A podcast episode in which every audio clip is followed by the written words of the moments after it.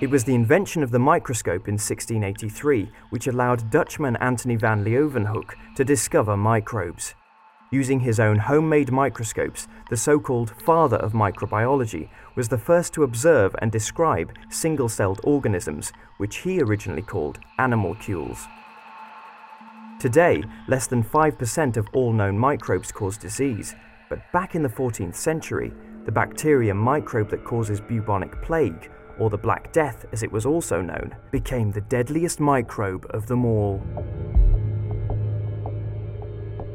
Black Death is spread by the microbe Yersinia pestis, invading and growing inside rats, fleas, cats, dogs, farm animals, and humans. It thrives at around 37 degrees Celsius, the exact temperature of a healthy human body. The way in which Black Death works is rather gruesome the microorganisms divide inside the flea. It causes a blockage in the stomach of the flea, and then the flea gets hungry, and the starving flea goes after a human being for a drink of blood. And in the process of trying to drink the blood, it regurgitates the microbes into the bloodstream of the unfortunate Black Death victim.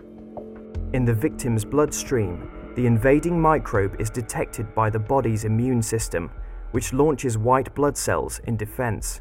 But instead of the bacterium being killed, it multiplies inside the cell. Eventually, the white blood cell dies, and the Yersinia pestis bacteria flood out stronger than before. More white blood cells attack, but now Yersinia pestis is powerful enough to paralyze them.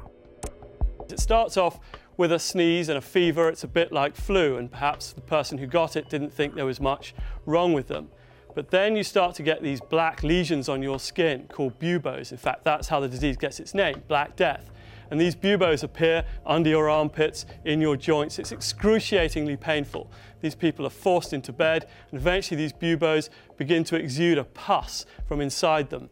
And you die a slow, excruciating death, maybe over many days, and very, very few people recovered from the disease.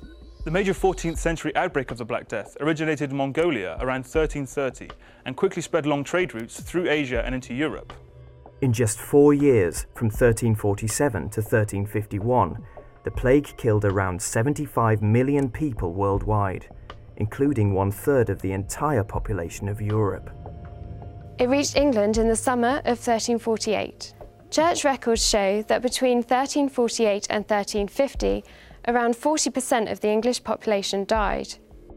Black Death was a very egalitarian disease. Everyone from the poor to the rich was affected, and even Princess Joan, King Edward III's favourite daughter, was killed by Black Death.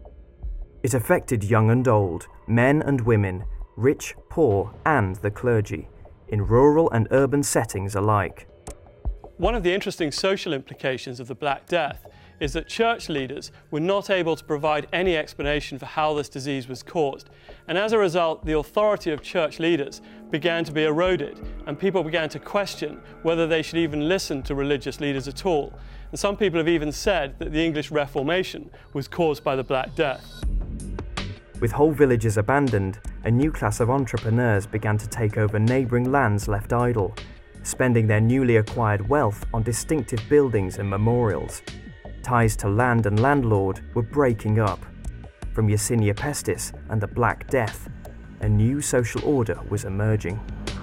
Black Death was undoubtedly one of the world's most deadly microbiological invasions. In their ignorance, people tried all sorts of ways to fend off Black Death, such as using pouches of sweet smelling herbs.